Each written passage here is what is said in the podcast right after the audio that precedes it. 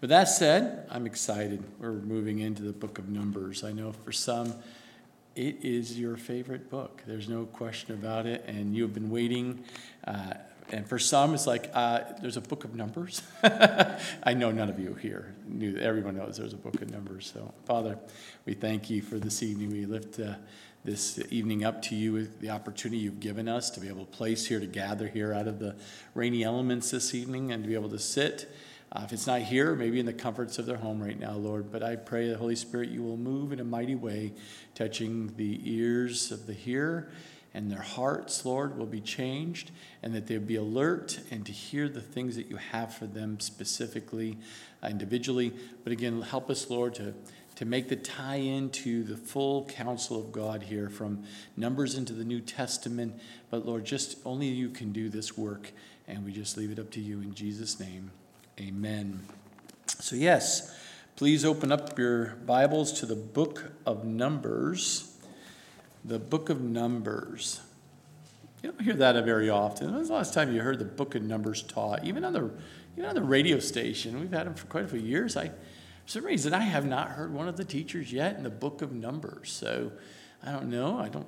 I know they don't skip over the book of Numbers. I don't, I don't know what it is, but I just haven't heard the book of Numbers taught uh, in a very, very, very long time. So uh, this might be a first for many of you. We are going to take chapter one only.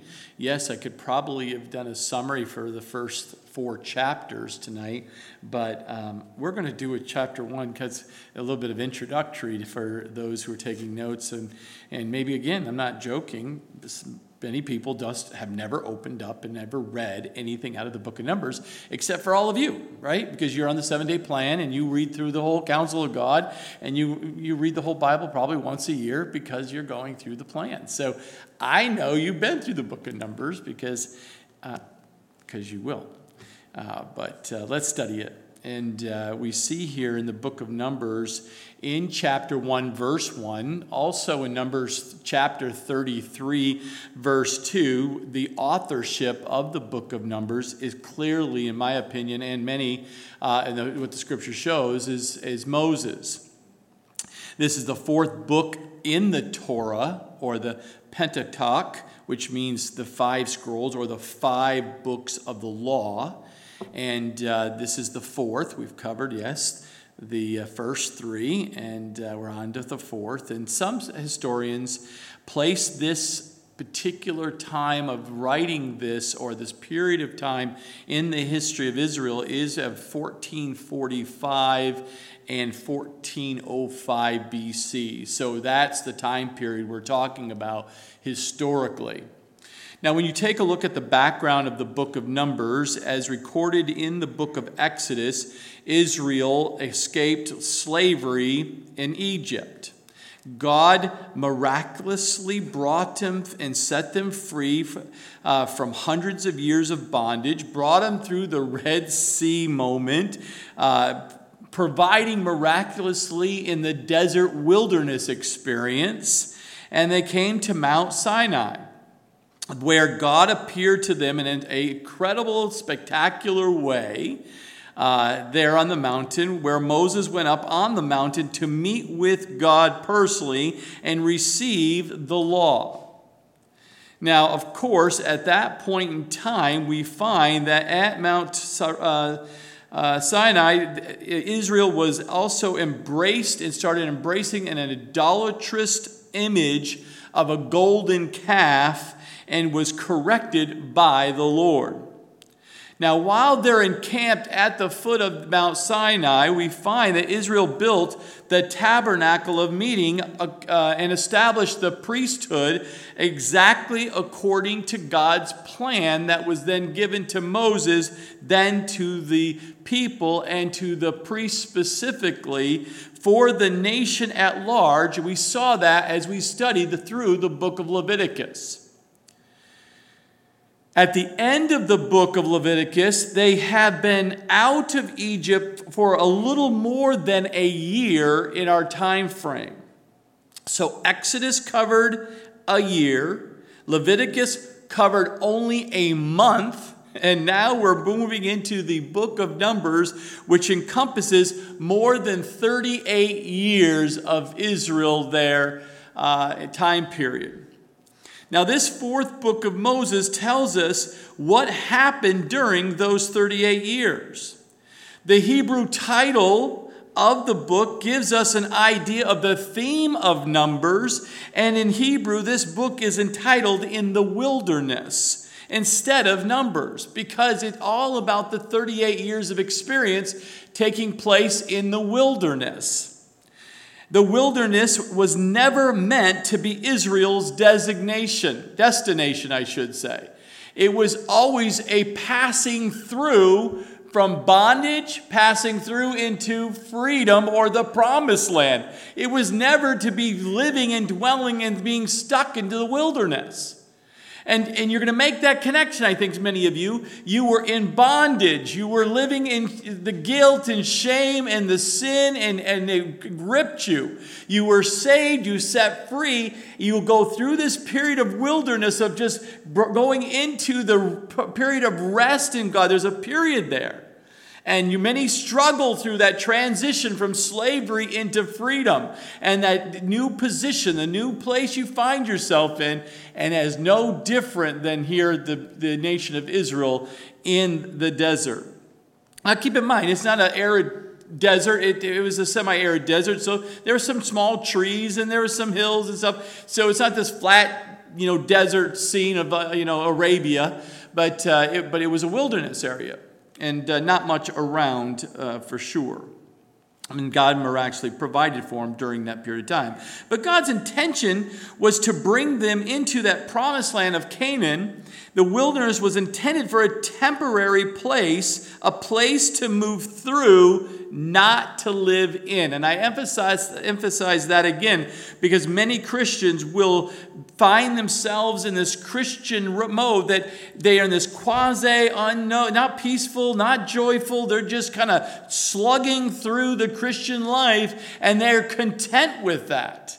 And I'm telling you, God never intended for us to be in this sludge, this sluggish time frame of Christianity. You should be filled with joy and peace and, and just generated just a power to do things for God and with great anticipation of his return for you. Not some quasi, I'm going to survive as a Christian today somehow kind of a moment. That's not what God's intended for us.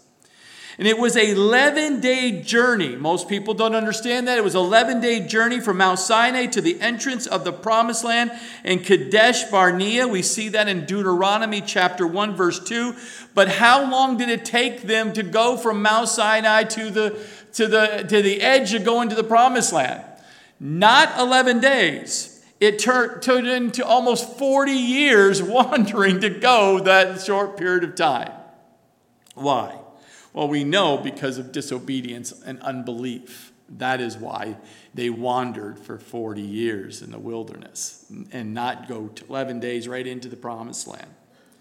The book of Numbers is all about God's people in the wilderness. So, how they get there, how God deals with them in the wilderness, how he brings them out of the wilderness on their way to the promised land, and how they turn, again, that two week trip into a 40 year transformational moment for the nation of Israel because that transformation was an entire generation was lost into the desert one by one buried into the wilderness and a whole new generation had to be raised up to be able to come into the promised land. A tremendous transformation for the for the nation of israel.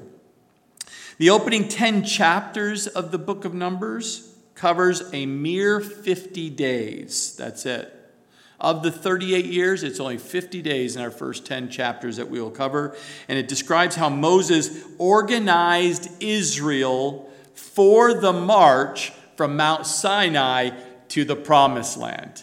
And he's going to describe how he's going to get this all in order. And we're going to see a census. They're going to count heads.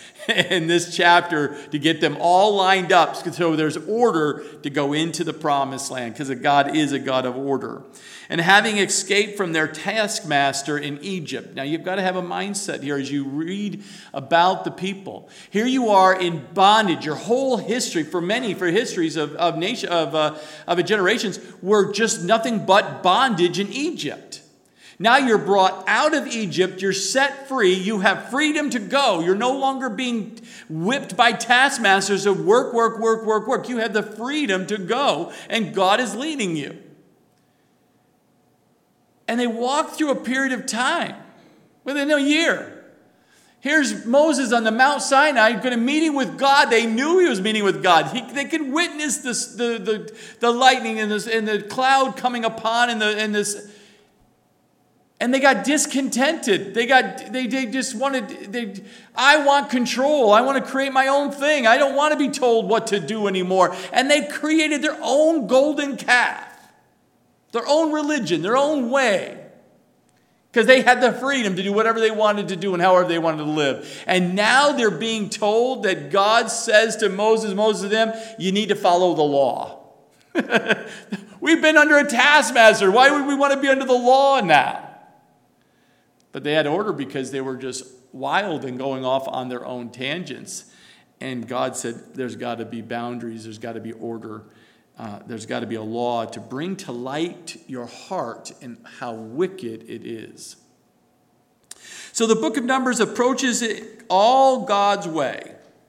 When we are in the wilderness, we are tempted to launch a hundred different plans for our lives, 100, 100 different schemes of how we want to do things in our life. And we find that in the wilderness, we'll do that. We'll figure out with all kinds of things how we can make plans for our lives. But only God's way really works. And once you come to that realization as a Christian, that God's way is the only way, the true way that gives you life. And once you realize that, you stop making plans for yourselves you stop scheming how you're going to get ahead and do what you want to do. And you realize just allow God to lead you in your day to day life. And that's what the book of Numbers gives us, is God's way. The idea that the Lord spoke to Moses, you'll notice if you want to make note and go as you read through Numbers, Lord spoke to Moses repeatedly, 150 times more than 20 different ways in the book of Numbers. So, why would you avoid the book of Numbers reading the scriptures? I don't know. Because when you sit there and you see that many times the Lord speaking to Moses and he's speaking clearly, there's so much for us to learn as we go through this book. So, now, Numbers chapter 1. We see here in verses 1 through 3 the purpose of the census that will be counted and we see that God is putting things in order. He says, Now the Lord spoke to Moses in the wilderness of Sinai in the tabernacle of meeting on the first day of the second month in the second year after they had come out of the land of Egypt, saying, Take a census of all the congregation of the children of Israel by their families, by their fathers' houses, according to the number of names, every male individually from the 20 year old and above, all who are able to go to war in Israel. You and Aaron shall number them by their armies. So they're going here, as we see here, the Lord speaks to Moses, and Moses met with the Lord there in the tabernacle, and God commanded to him to take a census of the congregation. Probably the very first census of where God is telling uh, to take the census. We'll see another census is actually taken at the end of Numbers, and we will talk about the transformation and why that change took place a little bit. But they're going to take this census because God wants to, them to be in order and know exactly the resources or the number of men who are going to go to war and be prepared to go to war as they come into the promised land. And the qualifications of that, pro- of that person was a 20 year old man and older who was fit to be able to do that. So they're going to take this census and we're going to see those numbers by each of the of the sons or each of the tribes. We're going to see how many men qualified, 20 and older, go to war. And so you have to keep that in the perspective when you're doing the census. You know, we get a census, we immediately go, why does the government want to know who, how many we are? You know, there's always a reason why they're going to use those numbers, and we never think they're going to be a good reason, right? So people don't want to do census. They don't want people to be counted. We don't want to know all the government or anyone else to know much about us. But here God said, no, we need to get a census because we need to know, more likely, Moses, Aaron, the leaders of the army that's going to go in, you need to know how many able bodies are going to be with us going into that. And we'll see this here. That, that you and Aaron shall number them. So it wasn't just anyone can number them, but Moses and Aaron, uh, the, uh, high priest there, had to be the one that verifies the numbers because it, it was going to be a predominantly a military census to see who could fight on Israel's behalf in taking the promised land. And this was the first step in taking the promised land, an inventory. You need to take inventory. You need to count the cost of what God is about to ask you to do. And through the promised land had been mentioned during the Exodus to, to this point, the focus has been getting to Mount Sinai. That's all whole focus. It wasn't about going to war so much and going into the promised land. It's just the promise of getting there. Many times God says, I'm taking you here, but all the things in between, He doesn't tell you what's going to take place. Do you know that in your life? He just tells you a vision, he gives you a dream in some cases of where you're going to be. He never tells you how long it's going to be. He never tells you up right up front what you're going to have to endure to go to, to that place. And it's the same thing for his people. All they knew they were going to a promised land, but the whole focus was on the very first step that God wanted to do. And what was that? I'm going to take you to Mount Sinai. That was all God kept talking about and showing. Just get to Mount Sinai. Once you get there, I'm going to give you information. They got the law, they got the tabernacle, they got a few more things. Now he says, Now is, I'm going to give you the next step. I'm going to tell you what next is in your journey toward the promised land. And he now says, Get a census because we're going to be organized and think about all the families, think of all the mindset. Like you just got called up. We need to know if you're ready. You know, if you've been in the military, you know what it means to get a call and say, hey, get here, be ready, we're on standby. You automatically know. Does that mean we're going to war again? Am I going to be quick deployments? It, things start rushing, and then the ladies start going, oh, I think my husband or my wife is going to be deployed. And it, you get your mind getting all squirrely somewhat. It's the same thing with the people here. Why are, we, why are we getting a census? What is a census? Why are they doing a census? Now they know that they're going to be going for war. And they're going to do this in a way that is by each name, because each name we see in verse 2, not only are the families of the tribes, but each of the fathers and the names of each individual is important. It wasn't going to be a general census, they were going to report back by name every single male that qualifies to go uh, to, for battle. And. Uh, and this is what's going to happen. They're still going to have to fight. They're going to know that they're going to have to go into battle and the whole purpose behind this. And, and it's the same thing spiritually, right? We may fail in spiritual battle because we do not take an honest inventory about where we are spiritually.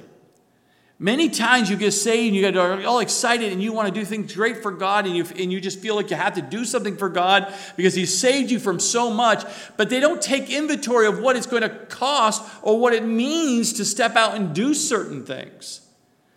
It's going to require faith, but you just don't irrationally go do things for God without spending time with the Lord and taking inventory spiritually. Are you ready to do those things?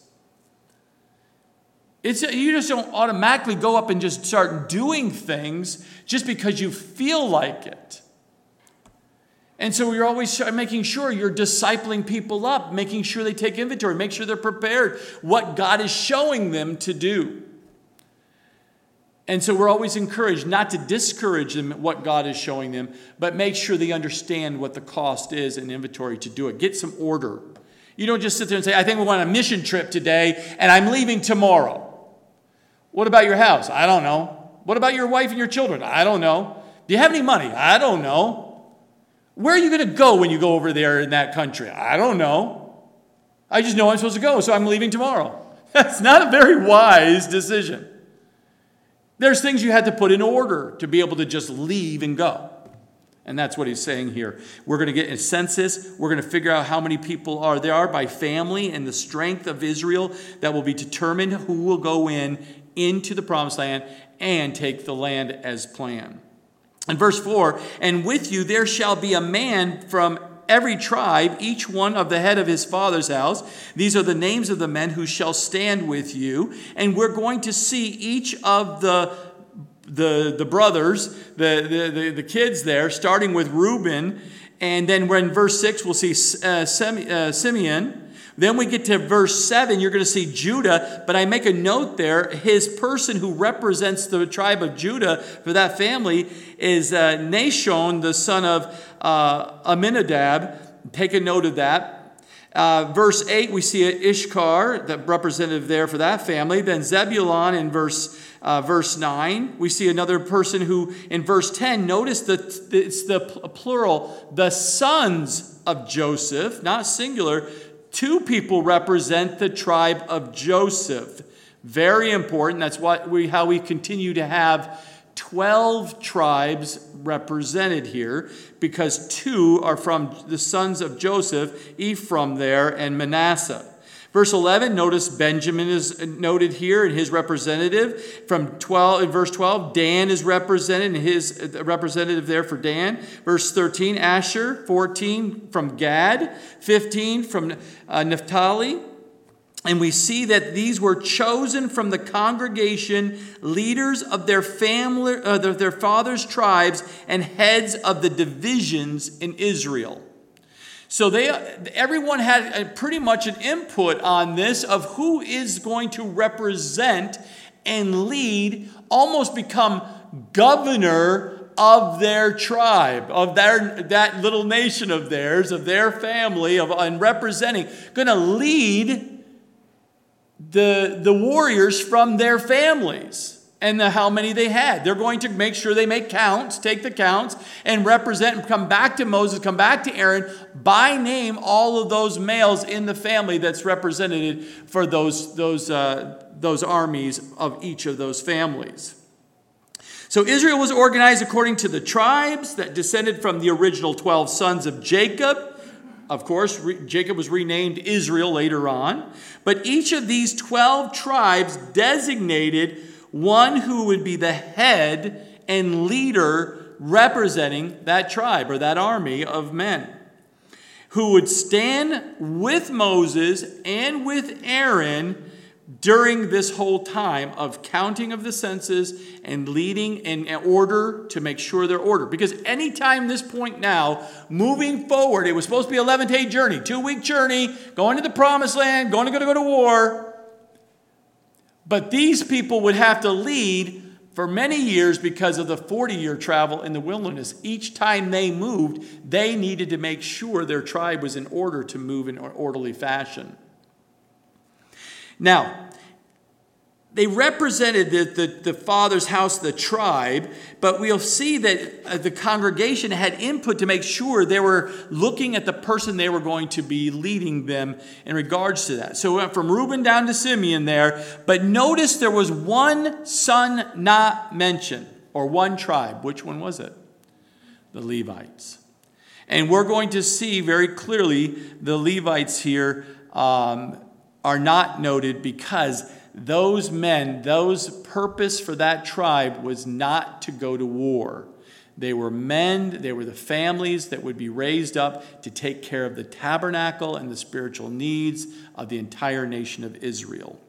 And I mentioned about um, in Judah, the house of Judah, that the uh, Nahshon uh, was the representative. And the reason I mentioned that is because that name and his father's name was mentioned another place in the scripture in Matthew chapter 1, verse 4, which is the genealogy of Jesus. So, very important you see the linkage of the genealogy. In verse 17 and through 19, we see the assembly of the leaders here. Then Moses and Aaron took these men who had been mentioned by name, and they assembled all the congregation together on the first day of the second month, and they recited their ancestry by families, by their fathers' houses, according to the number of names from the 20 year 20 years old and above each one individually as the Lord commanded Moses so he numbered them in the wilderness of Sinai so again, the leaders brought them up. They, Moses and Aaron started counting, making sure everything is in order. Specifically, final number, not some big giant number, but literally bound by, by person's name. And we see this over the next several verses here how many of the men were counted for each tribe. Notice here in verse 20 and 21 now the children of Reuben, Israel's oldest son, Jacob's oldest son here, their genealogies uh, by their families, by their father's house, according to the number of names, every male individually, from 20 years old and above, all who were able to go to war, qualification, those who were numbered of the tribe of Reuben, and it was 46,500 potential soldiers representing that particular division of, of the army. It's a pretty big, that's bigger than Fort Drum active duty population. Did you know that? There are about 30,000 active duty of, uh, here at Fort Drum. There was 46,500 representing just one of the tribes. That gives you a perspective, doesn't it? Now, some people say those are not right, you know, exact numbers. Some say they're just increase in numbers or just they're less than that. The way they did calculations, and you'll get hear all kinds of crazy things. But I take the scripture pretty simple, straightforward. It says pretty clear to me there was forty-six thousand five hundred men. Yes, it may have been rounded up. Okay, I'm good with the rounding up, except for the tribe of Gad. You'll notice it was round up to the fifties, not to the hundreds. That was the only difference between all the tribes. I'm good with the numbers here. I, I, keep it nice and simple. You know, in verses 22 and 23, we see that the tribe of Simeon was 59,300 potential soldiers. In Numbers, in their uh, verses 24 and 25, the tribe of Gad was 45,650. Again, it wasn't rounded up to 700 or rounded down. It was 650. It's okay. It just shows you how many men were prepared to go into war to do to get the promised land here. And when you look at verses 26 and 27, the tribe of Judah was 74,600 potential soldiers. That's the largest amount for of that tribe was this is in the 70s was 74,600. Uh, when you look at verses 28 and 29, the tribe of Issachar was 54,400 potential soldiers. soldiers. Then you look at verses 30 and 31, the tribe of Zebulon, 57,400 potential soldiers. Verses 32 and 33, we see the tribe of Ephraim, that was 40,500. Verses 34 and 35, we see the tribe of Manasseh, which was 32,200 potential soldiers. Then we see verse 36 and 37, the tribe of Benjamin, 35,400. Then we see the tribe of Dan, pretty far up there that had 62,700 soldiers. The tribe of Asher, 41,500. And then finally, in verses uh, 42 and 43, we see the tribe of Naphtali of 53,400 all of you, some of you mathematicians already counted up, or you read verses 44 and 46, and you see there was 603,550 potential soldiers in Israel that were going to go in and take over the promised land as God promised. And there are the ones who were numbered. Moses and Aaron numbering them with the leaders of Israel, 12 men, uh, each one representing his father's house. So all who were numbered of the children of Israel by their father's house from 20 years old and above, all who were able to go to war in Israel, all who were numbered there, 600 uh, 603,550. Again, this will be repeated again at the end of these 38 years, at the end of Numbers when we get there. And we will see that the number only reflected only by 2,000 difference. Just 2,000. But it's not in the big number that you should know because at the end we'll figure out the numbers representing each tribe will be radically different. Many will be lost, and many of the tribes will grow, and it will still work out to be about the same amount of men, 20 and older, going for the, into the potential for war. Now, in the first census, we see that Manasseh was the smallest tribe and Judah was the largest.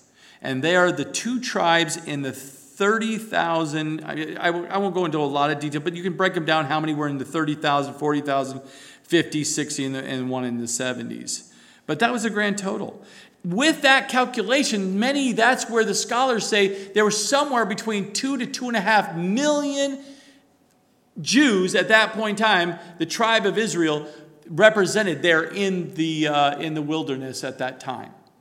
Now, verses 47 and through 54, we see the, a, the special uh, uh, carve out, the, the exemption from not having to go to war. The exemption is if you were a Levite, the, from the tribe of Levi, that we will see that they were to have a whole different purpose for God uh, as a child of God here. We see right here, but the Levites were not numbered among them by their father's tribe, for the Lord had spoken to Moses, saying, Only the tribe of Levi you shall not number nor take a census of them among the children of Israel. You're not even to know how many Levites there are. Don't take a count and say, oh, it's a potential kind of like a reserve. You know, this would be like a reserve, a National Guard. Tell me what the numbers are. We won't send them unless we absolutely have to. No, God said, don't even be tempted to take God's people who are working and taking care of the tabernacle and God's spiritual needs, do not count them. Don't even be tempted to take them to, to war. But you shall appoint the Levites over the tabernacle of the testimony, over all its furnishings, and over all the things that belong to it. They shall carry the tabernacle and all its furnishings, and they shall attend to it and camp around the tabernacle. Notice that. They're to plant their tents around the tabernacle. I'll talk a little bit more about that. And when the tabernacle is to go forward, the Levites shall take it down. And when the tabernacle is to be set up, the Levites shall set it up. And notice this why are they taking control over that? Because the outsider who comes near, comes near that tabernacle of testimony shall be put to death. Ooh. Don't touch it. Only God wants certain things to be touched.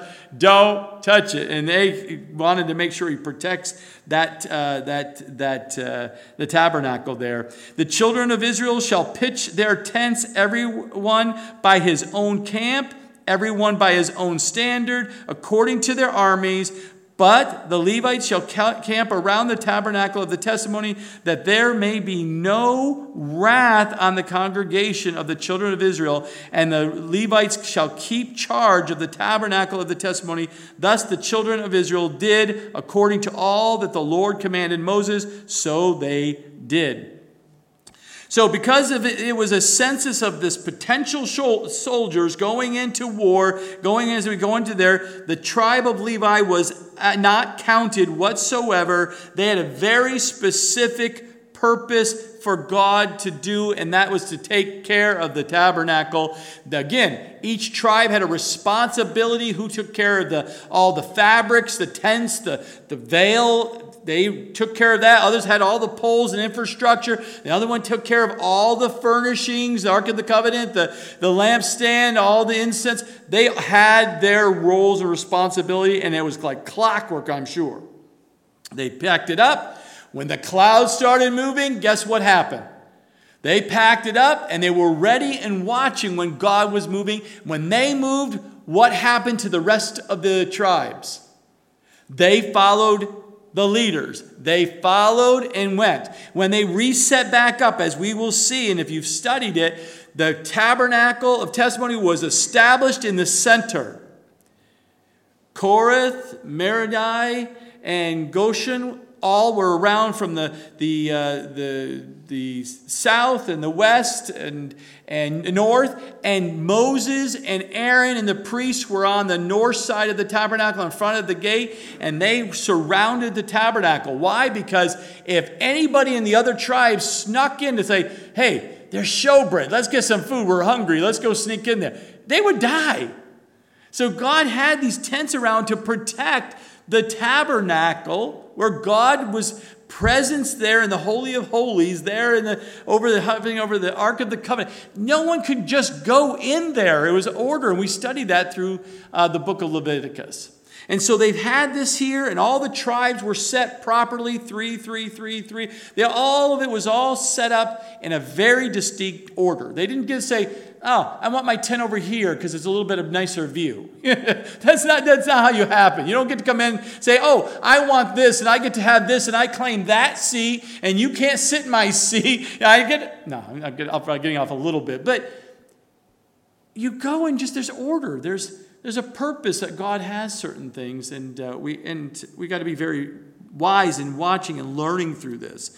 And similarly to the Levites, as a believer, they were priesthood, overseeing the things of God. Do you know we are priesthood? We see in 1 Peter 2 9, chosen by God for his service. Do you realize once you're a child of God, you, oh, your master, the one who leads your life, is not you. It's not someone else. It's not an employer. It's not, it's not your spouse. It's not your children. God is the one who leads you for his purpose, for his service. And so you must realize and get that established as a believer. What do you have for me to do here today, Lord? What do you, what's my purpose? What do you have for me? And it's important we understand that. And there's times where God counts things. God counts things. He counts the stars and he names them, each one of them. We see that in Psalm 147 4, Isaiah 40 26.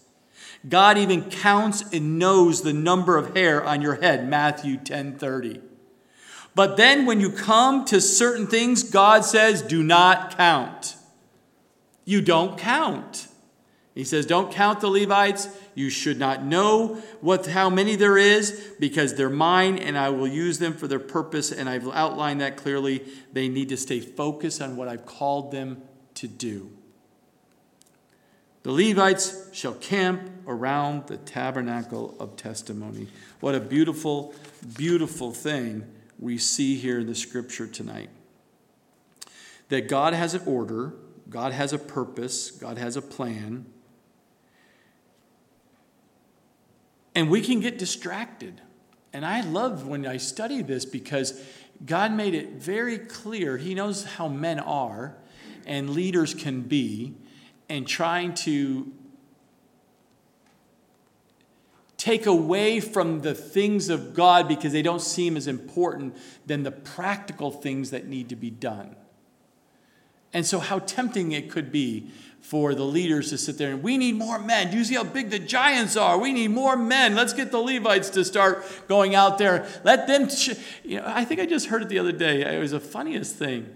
Uh, soldiers just got back out of the field, and, and one of them made a comment that says, uh, I think it was just a kind of fun. Oh, yeah, the cooks uh, learn how to shoot, and no one got hurt. it's like, yeah, the cook's just supposed to make the food. They're not supposed to be shooting in, you know, the range, but they do at times have to learn certain things. But I thought it was a chuckle thing because you're right. I sit there and go, yes, their purpose is to cook and not to shoot a gun. Yeah, you're taking that risk as someone who's learning how to shoot a gun. But again, I'm getting off track a little bit. But it was a funny, funny thing. Chapter 1 the book of Numbers. God is a God of order, and He has a plan, and He has a purpose. And just because He hasn't told you everything of how you're going to get to where He's asked you to go, be patient. He has a plan of action. We just have to be patient and wait for Him to show us when to take the next step, right? and not lean on our own understanding, but in all of our ways acknowledge him, and he shall direct our paths, right? But it, that all starts in Proverbs 5, 3, 5, and 6, right? Chapter 3, verse 5 and 6. Trust in the Lord, right? Don't trust in yourself. Trust in the Lord.